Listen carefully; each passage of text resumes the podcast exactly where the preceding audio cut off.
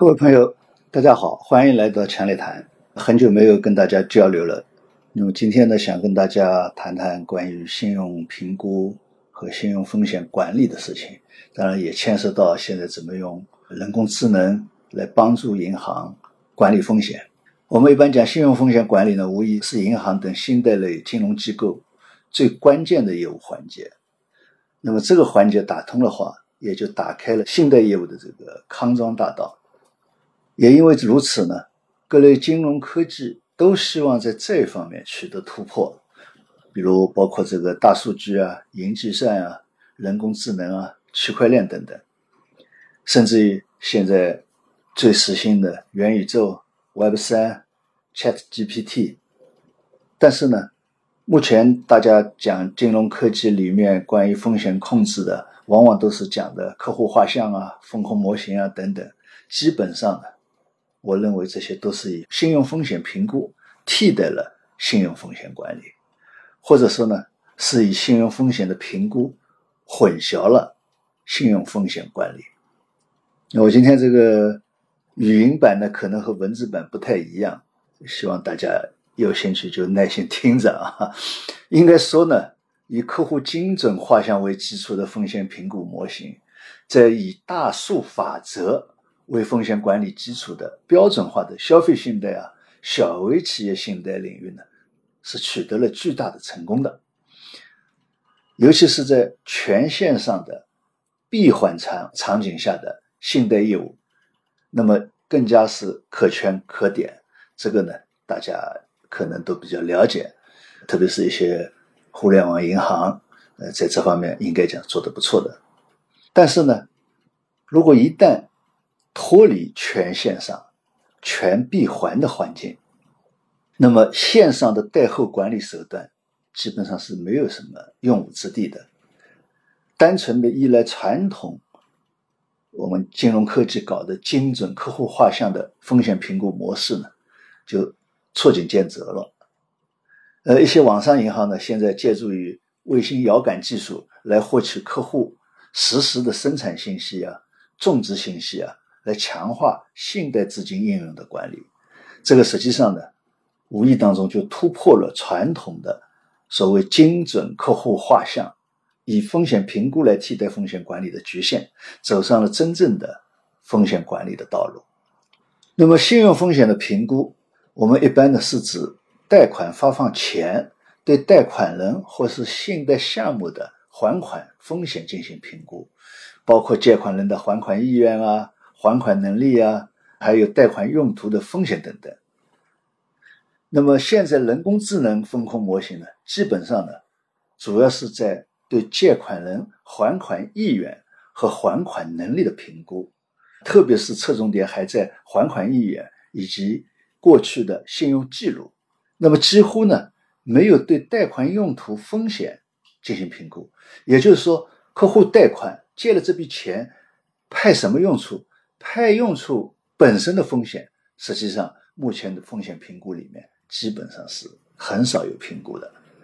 主要的说句实话，就是对客户以前的还款记录好不好做一个评估。那么还款能力呢？换一个角度，实际上从银行或者说出借人的角度，就是来确定合适的授信额度。你有多少还款能力，我给你贷多少款。所以，还款意愿和还款能力是信用风险评估的最基本的内容，但是呢，并不是信用风险评估的全部内容。这个应该讲，现在在这些年我们搞金融科技风险评估当中呢，往往是忽略了这一项内容的。那么，如果说我们单纯从理论上来讲，还款能力评估应该包括贷款用途风险的评估，但是呢，在现实当中情况比较复杂。因为客户的贷款用途千差万别，你很难用一个比较标准的方式来进行自动的评估。那么我们银行来讲呢，通常会把贷款用途的风险评估和借款人的综合还款能力的评估区分开来，所以这两个是不一样的。虽然你这个贷款人可能有很大的综合的还款能力，但是就这一笔贷款的用途本身的风险。这是不一样的，所以我们一般是会把它分开来进行评估。那贷款用途风险评估呢？从我们银行来讲呢，这是第一性的；综合还款能力的评估呢，是第二性的。也就是说，首先你这个贷款用途本身要比较安全，要有还款能力。那么，综合还款能力只是多了一层保障而已。所以，贷款用途的风险，首先呢是贷款用途是不是合法合规。比如说，贷款用途，假如你是用于贩毒、赌博等等等等，这些就是不合法的。所以这一类的贷款，你哪怕借款人再有还款意愿，再有综合还款能力，以前的信用记录再好，那么从作为一个合法的金融机构角度来讲，我还是不可以给你贷款的。那再比如说，企业流动资金贷款，你去用于房地产投资，如果说用贷款资金去投资股市等等。至少目前这些是不合规的。那么同样的，你哪怕有还款能力，哪怕你借款人以前的信用记录好，我也是不能给你贷款的。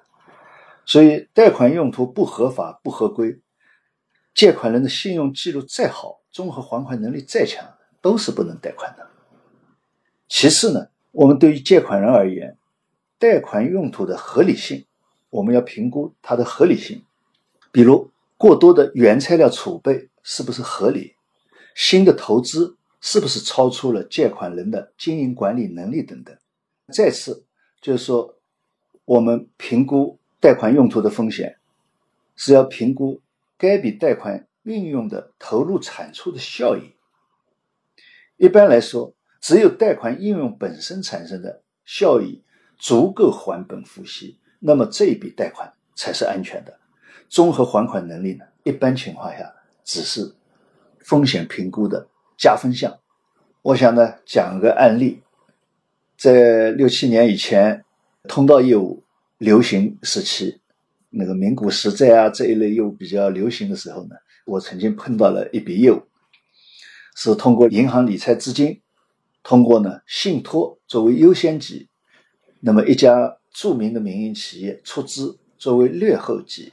设立了一个特殊目的公司，然后呢，经过 QD 渠道向特定人士购买他们持有的这个民营企业在香港发行的股票。那么这个业务呢，已经通过了各项调查、审查各个环节，等待最后的审批了。那我看了这个调查报告和审查报告以后啊，感觉到疑问比较大，就找来了这个相关人员。那么这个企业呢，是一个非常著名的民营企业，在当时来讲，市场上肯定是把它当做一个好的企业。但是呢，我跟工作人员讲，就是我今天不问这个企业本身好还是不好，我就这笔业务问一些问题。那我首先就问了，通过 QD 和资格对外投资人，他单笔业务是不是可以这么大的金额？因为这笔业务金额非常大，这是一个。第二个呢？如果是可以这么大一笔金额，但是不是可以单笔只投资一只股票，或者说只投资一个标的？我当时也就想这个问题是非常傻的，因为这是一个基本的政策问题。但是从我们做业务角度来讲，我刚才讲了，你首先这笔业务本身合规合法，你要做到。假如说人家本身就不能让你这么做的，你去做，你本身就是违规的，是做不成的。这是第一个问题。第二个问题，我是说，新成立的这个特殊目的公司和这家民营企业是不是一致行动人，是不是关联方？那么，如果说我们回答，假如说香港监管机构来问，我们说他们不是，但是你穿透一看，肯定就是关联人，是一致行动人。那么，从香港的角度来讲，你就是信息披露角度，你是违法了，不诚实。但是如果说，这个特殊目的公司和这家民营企业本身是一致行动人，和他的实控人是一致行动人。那么，通过这一次 QD 要购买的股票占了这个企业发行量的百分之二十多，而企业的实控人呢，又持有了这家企业本身发行股票的百分之七十多，两个加起来是百分之九十多，市场上留下的流通股票呢，就只剩下百分之一二左右。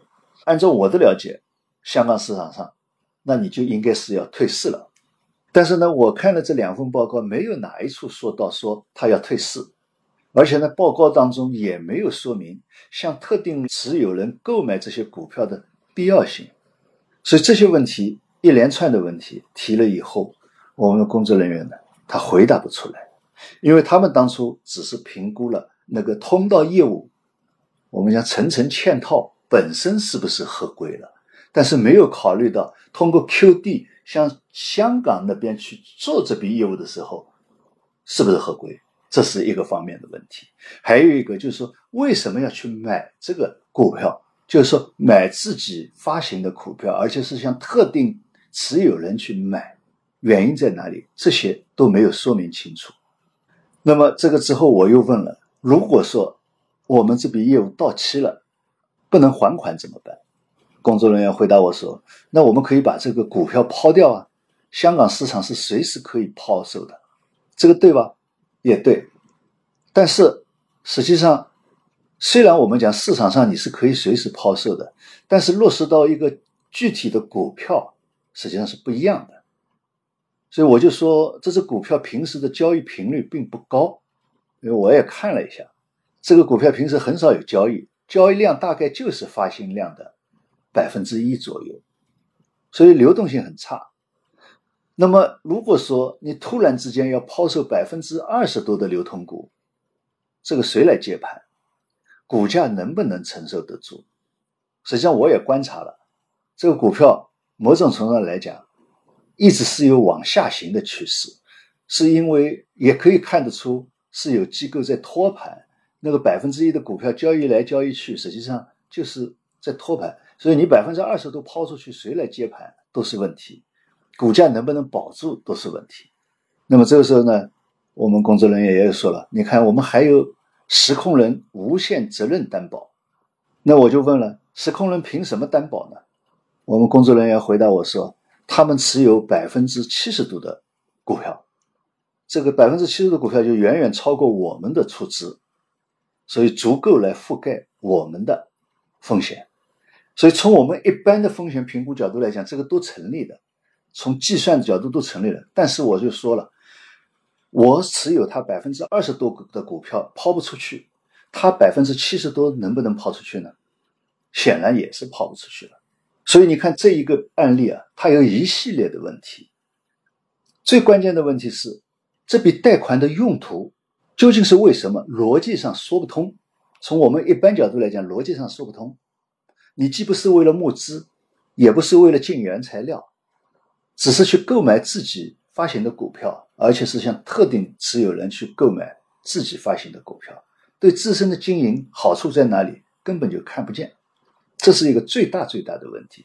第二个，我们在一般的风险管理当中，往往都说：“哎呀，如果说我有足额的、足值的抵押品、质押品，那我就可以做了。”但是，你看，像这个股票的质押品，当时的价格或许是足够，价值是足的，但是如果说你抛，像这样的抛法是不是能够保证这个价格还足值？那就说不准了。这个就扯开了，和这个主题不太有关，但是实际上是一样的。就是说，我们平时老在给银行出主意，说这个可不可以做抵押，那个可不可以做质押来发放贷款。但是质押品、抵押品，它不仅需要当时的价格是足值的，你也要保证或者说基本保证未来的价格价值。是足够覆盖你的风险的，同时你也要有流动性，就是说你的抵押品、质押品要有流动性，随时能够按照这样的价值变现。所以股票我们虽然说有股票市场，但是这个股票是不是随时能够按照我们在评估风险的时候评估的价值来变现，这个是有疑问的。所以因为这样的业务逻辑说不通，我就否定了这笔业务。当然，我们好多业务人员是很不开心的啊！这么好一笔业务，这么好的企业，这笔业务的收入有这么高，如果说做成功的话，KPI 考核、绩效挂钩，那是很大的一笔。但是几个月以后，这只股票被有有关机构做空，股价在一天之内就跌掉了百分之九十八以上。那也就是说，如果说当初我们去做了这笔业务，基本上就是血本无归。这笔业务啊，我们单纯看企业，在当时是明星企业，报表反映企业的效益也是很好的，信用记录也是良好。当时做这笔业务，我刚才说了，有估价足值的抵押品和保证担保，作为通道业务本身也是符合当时的各项规则的。但是，你穿透这些业务表象、款项的用途，在逻辑上说不通。那为什么他要做这样的一件事情呢？我的推论就是什么？就是这个企业啊，当初上市的时候，可能如果完全市场化的上市，靠路演去吸引投资者，达不到当时企业想上市要的估值。那么，为了能够使得这个上市的估值漂亮，所以呢，可能找到了那些特定持有人，就邀请他们来投资。按照当时的这个上市价格进行投资，但是人家来投资也要有成本啊，也要有回报啊，所以那个时候呢，确实这个现象也比较多，就是说发行人和投资人签订抽屉协议，按下一个协议，约定在一定期限后，如果说市场价格上去了，投资人可以按照市场价格抛售套现走人，但是如果说市场价格没有达到这个水平，那么这个发行人就要想办法按照商定的价格回购这些股票，那么让这些持有人呢能够安全离场。所以这个时候呢，对赌的抽屉协议呢到期了，股票市场价格没有达到协议的价格以上，而且呢也没有接盘人，市场上你根本就卖不出去。所以这个时候发行人就必须履行抽屉协议，但是。毫无疑问，发行人肯定不能自己直接出面去回购这么多的股票，否则就会触发退市机制。所以呢，想通过这样一种通道业务模式来解决这个问题。但是实际上，我前面已经讲了，通道业务模式本身，因为你是关联企业一致行动人，实际上也没有解决这个问题。那么上市需要与投资人签署这类抽屉协议啊，关键还是我前面讲到的，发行人是希望要达到一定的。市值，但是市场并不认可。股票上市以后没有交易量，甚至需要靠所谓的市值管理花钱来维持股价，这本身就充分说明了问题。你当时上市的时候，这个估值过高了。那么我们前两年市场上大家也在议论所谓的市值管理这个现象到底合理不合理？实际上这个案例本身也说明搞市值管理。实际上是不合理的。我也听说这家企业为了市值管理，为了维持股价，这个几年当中就浪费了或者说亏掉了大概十亿左右的资金。所以这样的上市方式不仅没有给企业带来这个经营优势，实际上呢也是害了一家正常经营的企业。为什么说呢？本来这家企业经营的很好，实际上这家民营企业原来是非常不错的，但是为了上市。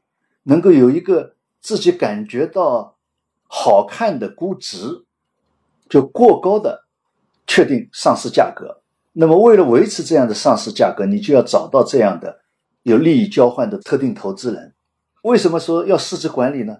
因为这些特定投资人投了你这个，他要显示他这个投资是对的，所以你这个股价就必须维持在一定价格以上，那么他才不会表示投资亏损。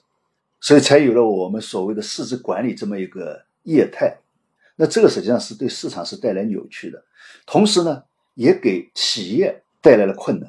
一方面，你要么是维持股价，花了好多钱去搞所谓的市值管理；另外一方面呢，为了保持股价，你有可能扭曲经营，比如说做非理性的一些并购啊，非理性的一些投资啊，来讲一些故事。来维持股价，像类似这样的企业的这上市方式啊，前些年在 A 股市场和 H 股市场实际上数量是不少的。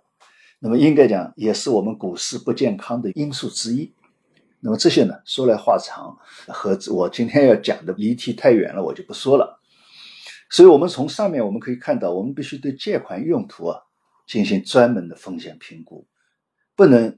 仅仅是说客户画像，哎呀，这个公司好不好？公司经营好不好？公司以前的信用好不好？那么你看刚才那笔业务，你光凭这个是没有用的，因为这笔业务本身就是有风险的，而且这个风险是致命的。这个方面啊，实际上不仅仅是对公业务，因为刚才我讲的这是一个公司，而且是非常著名的大型的民营企业，零售业务和小微业务也是需要关注的，就贷款用途也是需要关注的。虽然我们想零售业务啊、小微业务啊是可以利用大数法则来进行信贷评估，而且现在应该讲也是取得了不小的成绩。但是呢，零售业务、小微业务不同的贷款产品的不同准入要求，许多就是针对贷款不同用途而设定的。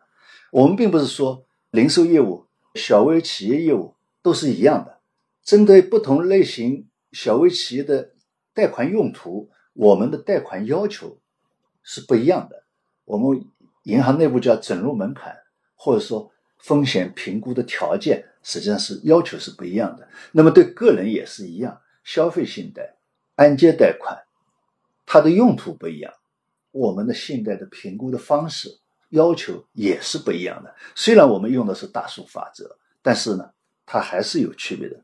那么现在来看，虽然许多消费信贷小微企业贷款可以应用大数法则标准化评估风险和审批贷款，但是对一些特殊用途的贷款，你还是需要有一些特殊的风险审查。你比如说按揭贷款，我们的按揭贷款实际上可以分成两种，一个是现房按揭贷款，一个是期房按揭贷款。那么期房按揭贷款除了现房按揭贷款需要评估的风险以外，你可能还要更多的去评估开发商。能不能按期交房的风险，是去年你看出了那么多烂尾楼风险，像这些和现房的按揭贷款的风险就完全不一样。这是我们讲，就是说贷款用途的风险评估，在我们信用风险管理当中是非常重要的一个环节。那么，信贷风险评估并不等于是信贷决策，你这些都评估完了，并不等于说你就可以放贷款了。信贷决策还要根据信贷风险评估所呈现的风险状态和可能来确定贷和不贷。如果确定贷款的话，还要来确定什么样的合适的贷款金额、合适的期限结构、合适的利率结构。那么这些确定下来，我们还要进一步确定贷款的方式和风险控制的方式，比如说分批贷款啊，还是说？一部分是用现金贷款，一部分是用票据，或者说信用证，或者用保函，这些都是信贷的方式。那么还有风险控制的方式，比如用担保，还是抵押，还是质押，像这些都是不一样的，和风险评估本身是不一样的。所以风险评估只是决策的一个依据，但是并不是完全的依据。还需要进一步去分析。那么以刚才讲到的，比如说期房按揭贷款为例，开发商的实力再强大，信用记录再优秀，不能按时交房的风险还是存在的。在贷款保障措施当中，你就必须确定开发商的责任，以及当出现不能按时交房，甚至发生烂尾楼的情况下面，我们怎么来确保买房的人的权益和银行按揭贷款的安全？但是我们应该讲，就目前我们按揭贷款模式，说句实话，有区分现房按揭和期房按揭，但这个区分并不明显，只是在简单的交还环节有一点。我们就是说，去年碰到烂尾楼以后，大家都很尴尬，买房人觉得我付了钱，但是房子没拿到，烂尾了，所以他说我不还贷款，但是银行来讲。我是跟你买房人签订的贷款协议，我是借钱给你，我不是造房的人，我不能保证说我贷款给你，你就一定拿到房子。贷款是你贷的，买房也是你决策的，所以你要还我贷款，所以就形成了一个很尴尬的一个东西。所以这个里面就是说，贷款决策当中，你少了必要的风险控制措施，就会为贷后的风险管理埋下隐患。那么这个不是评估本身能解决的。我们前面讲是风险评估，但风险评估就不能解决风险控制方式这件事情。有了好的风险控制方式，你才能为后面如果出现风险，我怎么去处置风险提供依据。所以这里呢，我再讲一个案例。前段时间和一个目前正在策划东山再起的企业家进行交流。那么这位企业家，我觉得也是一个非常典型的民营企业家的案例啊。他最初呢是开食品厂，以后呢又开始做工程承包。工程承包做了以后呢，发现自己去承包工程很累。但是呢，后面我们国家这个做工程的越来越多，对设备的需求也越来越多，所以呢，他就出租设备，出租工程设备。做了出租工程设备以后呢，再后来又进一步，干脆我自己也不买设备了，因为你出租，你至少要买下设备嘛，这是一个重资产，所以他就代理国外品牌、著名品牌做这个运输车的销售代理。这样的话，他就轻资产了，自己不用去解压了，所以做的挺好，顺风顺水。但是随着中国这个运输车制造水平的提高，国外的品牌呢，在我们中国的销售呢就没有那么容易了。原来是国外的品牌好，销售很方便，但是这些年我们自己的，比如说像三一重工啊这些，那他们这些运输车完全跟国外的著名品牌比拼，甚至于。性价比更好，那么作为一个代理商，他要维持销售业绩就很困难。那怎么办呢？他就开办了小贷公司，来为购车者提供贷款，通过这样呢，能够来维持他的代理品牌的销售业绩。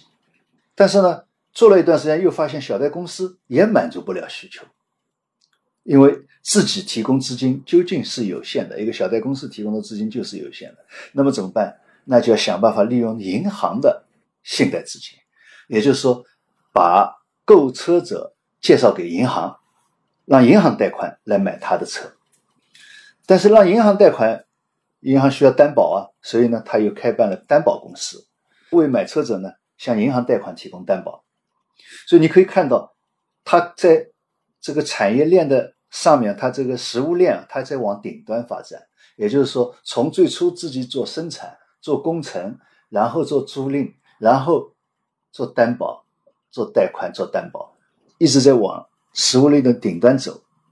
但是呢，因为疫情，那么物流业呢遭到重创，许多运输户啊就还不了贷款，还不了银行贷款，他的担保公司就要履行担保责任。最后呢，他自己就成了失信人员，因为担保不过来。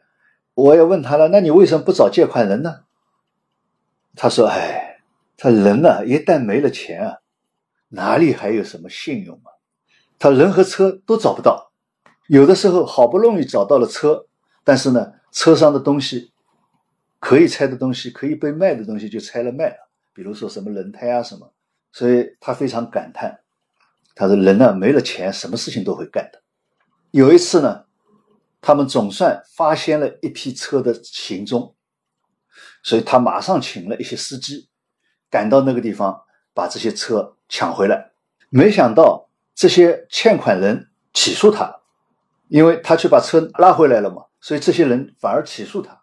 那么让他没想到的是什么呢？他的官司还输了，法院判他输了，要他把车。”还给人家，不仅要把车还给人家，还要赔偿人家在这段时间，就是说他把车抢来的这段时间，人家没有经营的收入的损失，所以他觉得很冤呐。但法院告诉他，这些车不是你的，虽然你为他们这担保了，应该是他们欠你钱，但是你没有权利来拿他们的车，要拿这些车也是银行来拿。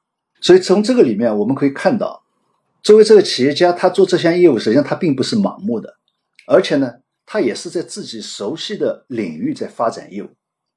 因为在交谈当中，他也是说，他曾经呢也进入到这个乘用车的领域、轿车的领域，为这个个人买轿车提供贷款和担保。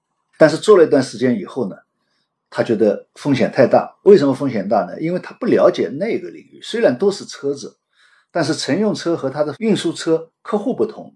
车企不同，活动规律不一样，所以风险也不一样。那么他对那个领域他不熟悉，他也讲了，他说搞不过 4S 店。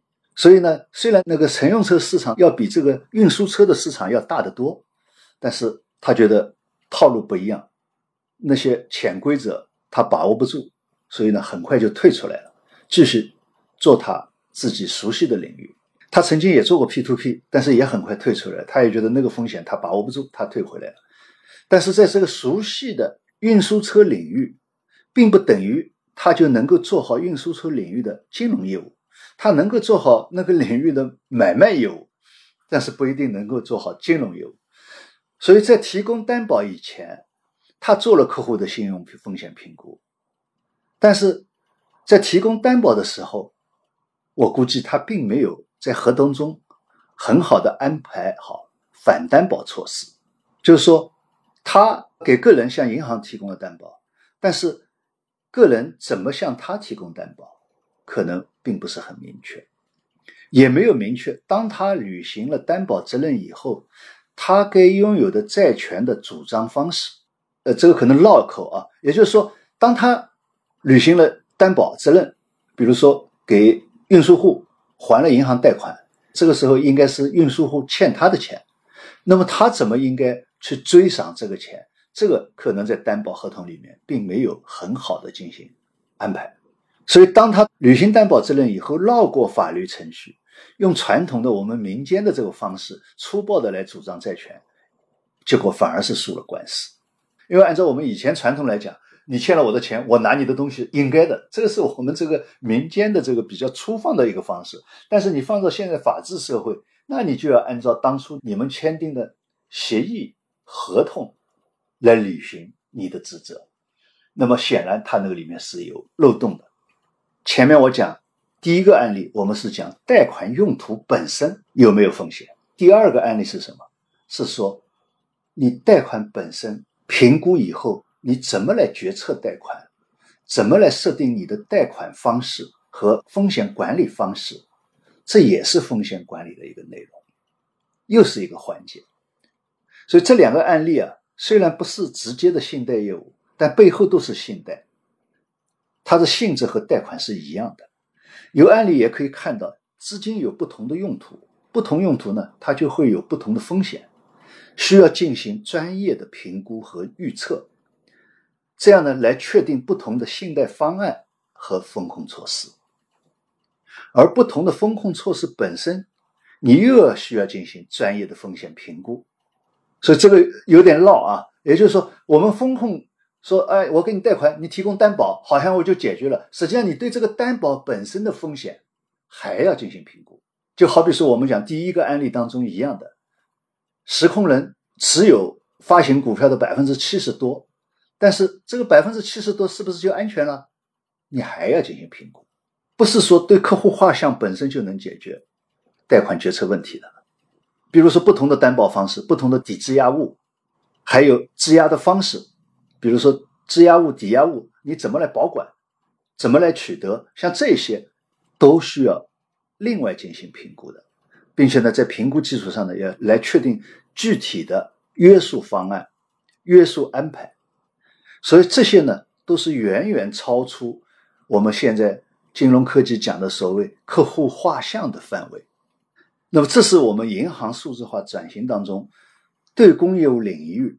进展不如人意的关键所在，为什么我们在对公这一块数字化转型始终不如在个人业务这一块，或者说小微企业这一块那么顺畅？这是非常关键的。一方面呢，我们广泛应用人工智能技术是风险管理的必然的方向；另外一方面，我们也要看到现有的技术还远远不能满足我前面讲到的这些需求。更重要的是。在应用技术中，对于业务和技术两端，我们现在都没有深刻的洞察。那么方法上呢，我们就必须去突破客户画像的思维局限。就我们想要利用人工智能、利用金融科技来解决信贷风险问题，那么你就必须突破现在所谓的客户画像的思维局限。技术应用要贯穿到。信用风险管理的全过程当中，那么如果说要把技术贯穿到信用风险管理的全过程，那么你在技术上就要突破单一技术的局限，好，不要认为某一项技术我就可以解决一切问题的。前些年说有了客户画像，就好像把风险都解决了。然后又有了说人工智能的这个风控的所谓模型，以为一个模型就可以把所有贷款的风险都解决了，实际上是不可能的。你必须去综合应用不同功能的人工智能技术，来解决不同信用风险管理环节的不同的需求，这个可能是真正的解决方案。我们这里啊，我想说，就是说我们的讲，现在大家都在说卡脖子技术啊。往往就以为科学的新发现、技术的新发明是所谓的从零到一，好像最重要的啊。像我们那些互联网企业，只是技术的应用，并没有技术本身的创新，好像没什么大不了的。我觉得这个观念是错误的。所谓从零到一，是科学的新发现、技术的新发明，确实非常重要。但是呢，技术实现商业化应用，同样也是非常重要的。我们有许多新的发现、新技术的发明，包括我们现在讲的人工智能，实际上从提出到发明已经几十年了。但是为什么一直没有进展？没有进展，当然也有技术本身的一到 N 的问题。但是关键是怎么让它商业化落地，没有找到方向。所以技术实现商业化应用。同样也是很重要的，这是应该是另一个领域的从零到一，所以有了一项新技术，并不等于它马上就可以用的，所以怎么让它用，本身也是从零到一，这是两个不同领域的从零到一，所以一项新的发现、新的发明，导致一系列科学理论和科学技术的革命，这是一到十的更多，甚至更多。然而呢，这只是科学研究领域的一到十。并不等于实现了商业化应用。一项科学技术的商业化应用，也就是说是科技应用的创新，与科学研究既有关又无关。之所以说有关，是因为需要对这项技术有深入的认识，并有应用的能力。但是说没有关系是什么？这个时候更需要的是什么？我们应用的时候，不仅是要懂科学，更重要的是需要对社会领域，比如生产、商业模式。金融业务规律等等，你要有这个认识，你才能够有能力遵循商业规律，将技术应用到具体的业务当中去。当然了，我们讲科技的应用的创新，反过来它也可以促进科学技术的继续创新、改进和提高。但是呢，我想说，一项新技术的商业应用本身也是零到一，也是非常重要的。任何技术的创新。应用的空间可能都是无限的，但是呢，每项技术都会有自己的特点，也必然有自身的能力边界和局限性。一项新技术你再先进，都不可能替代之前的所有技术。现在，比如说人工智能进入到 ChatGPT 的阶段，或者说我们讲大模型阶段，但大模型的人工智能一定能够替代？以前已经出现的这些人工智能吗？或者全面都替代吗？我觉得不一定，或者说不会。也就是说，前面的已经有的这些人工智能，它在特定的领域依然有它应用的场所。不同技术路径的人工智能都有各自适用的范围。所以呢，对一项新技术，一方面要打开思路，大胆创新应用；另一方面呢，更要去什么深刻理解技术的特点。和不同业务特点的适配性，以期达到有效创新应用的效果。所以，技术和应用之间怎么来适配，这也是非常重要的。ChatGPT 是人工智能技术的重大突破，为人工智能的广泛应用啊带来了极大的想象空间。但是，它是作为一种自然语言的处理技术，它是通过深度学习找到了词语间的相关性，但。这个并不说明他知道了真实世界事物的因果关系。在信用风险管理当中，业务逻辑、信贷项目的投入产出风险、抵质押品的风险等等，作为通用语言模型，可能可以呢为我们在风险评估当中做一些信息的收集的等等的辅助工作，但是它做不了实质性的评审和管理工作。说这个不是什么一句什么，只要有足够的数据就可以让他这个深度学习就能解决的，这个深度学习都没用。我想，即使未来 ChatGPT 进一步发展，能力进一步发展，但是呢，在这一方面，可能科学家还要有更大的努力，才能来解决我们信贷风险评估当中的需求。更何况呢，即使目前的人工智能技术真的在技术上能解决所有业务问题，它实际上还是有个效益和效率的问题。这个呢，我想就不扯开了。所以，人工智能技术在信用风险管理当中啊，应用我们还必须去解决许多难点，有许多零到一的过程。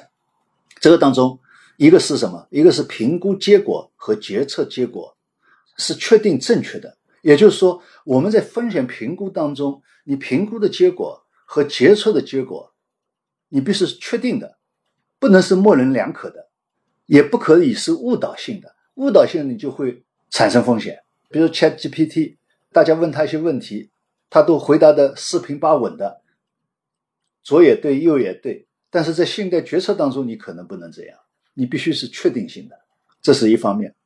第二个是模型必须是可以检验和解释的，你为什么这么决策？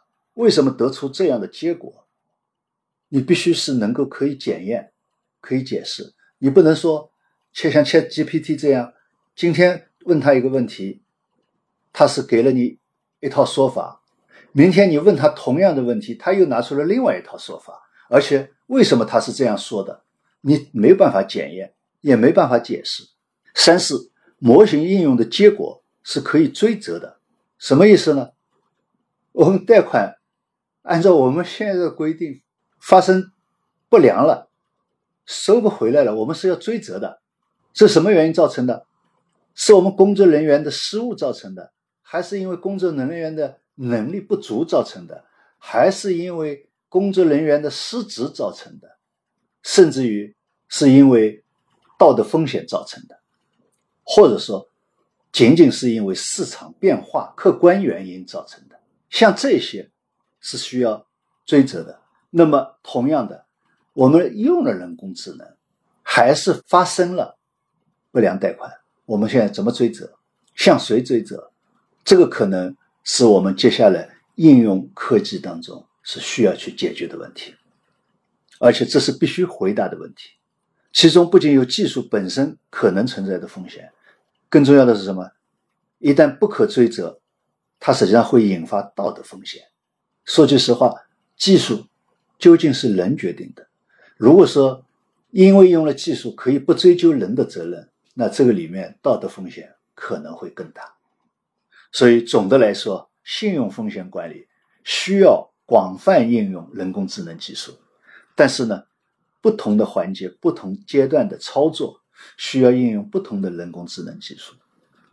互联网银行应用卫星遥感技术核实贷款农户农作物种植和生长的情况，它就是一个很好的例子。也就是说。在那个环节，我利用了卫星遥感技术来解决核实贷款用了以后的效果。如果说没有成熟的技术，我想我们也没有必要勉强的、一定的说偏要用人工技术，偏要全部线上化，不要人工，那何必自己为难自己呢？技术是人发明的，也是人应用的。所以，技术的有效应用更需要与人的作用无缝对接。只有这样呢，我们才能真正做好信用风险管理工作。好，各位朋友，我今天就和大家分享到这里。大家有不同的看法，欢迎指正，也欢迎讨论。如果说有可能的话，我们可以继续就这个方面做一期对谈。好，谢谢大家，再见。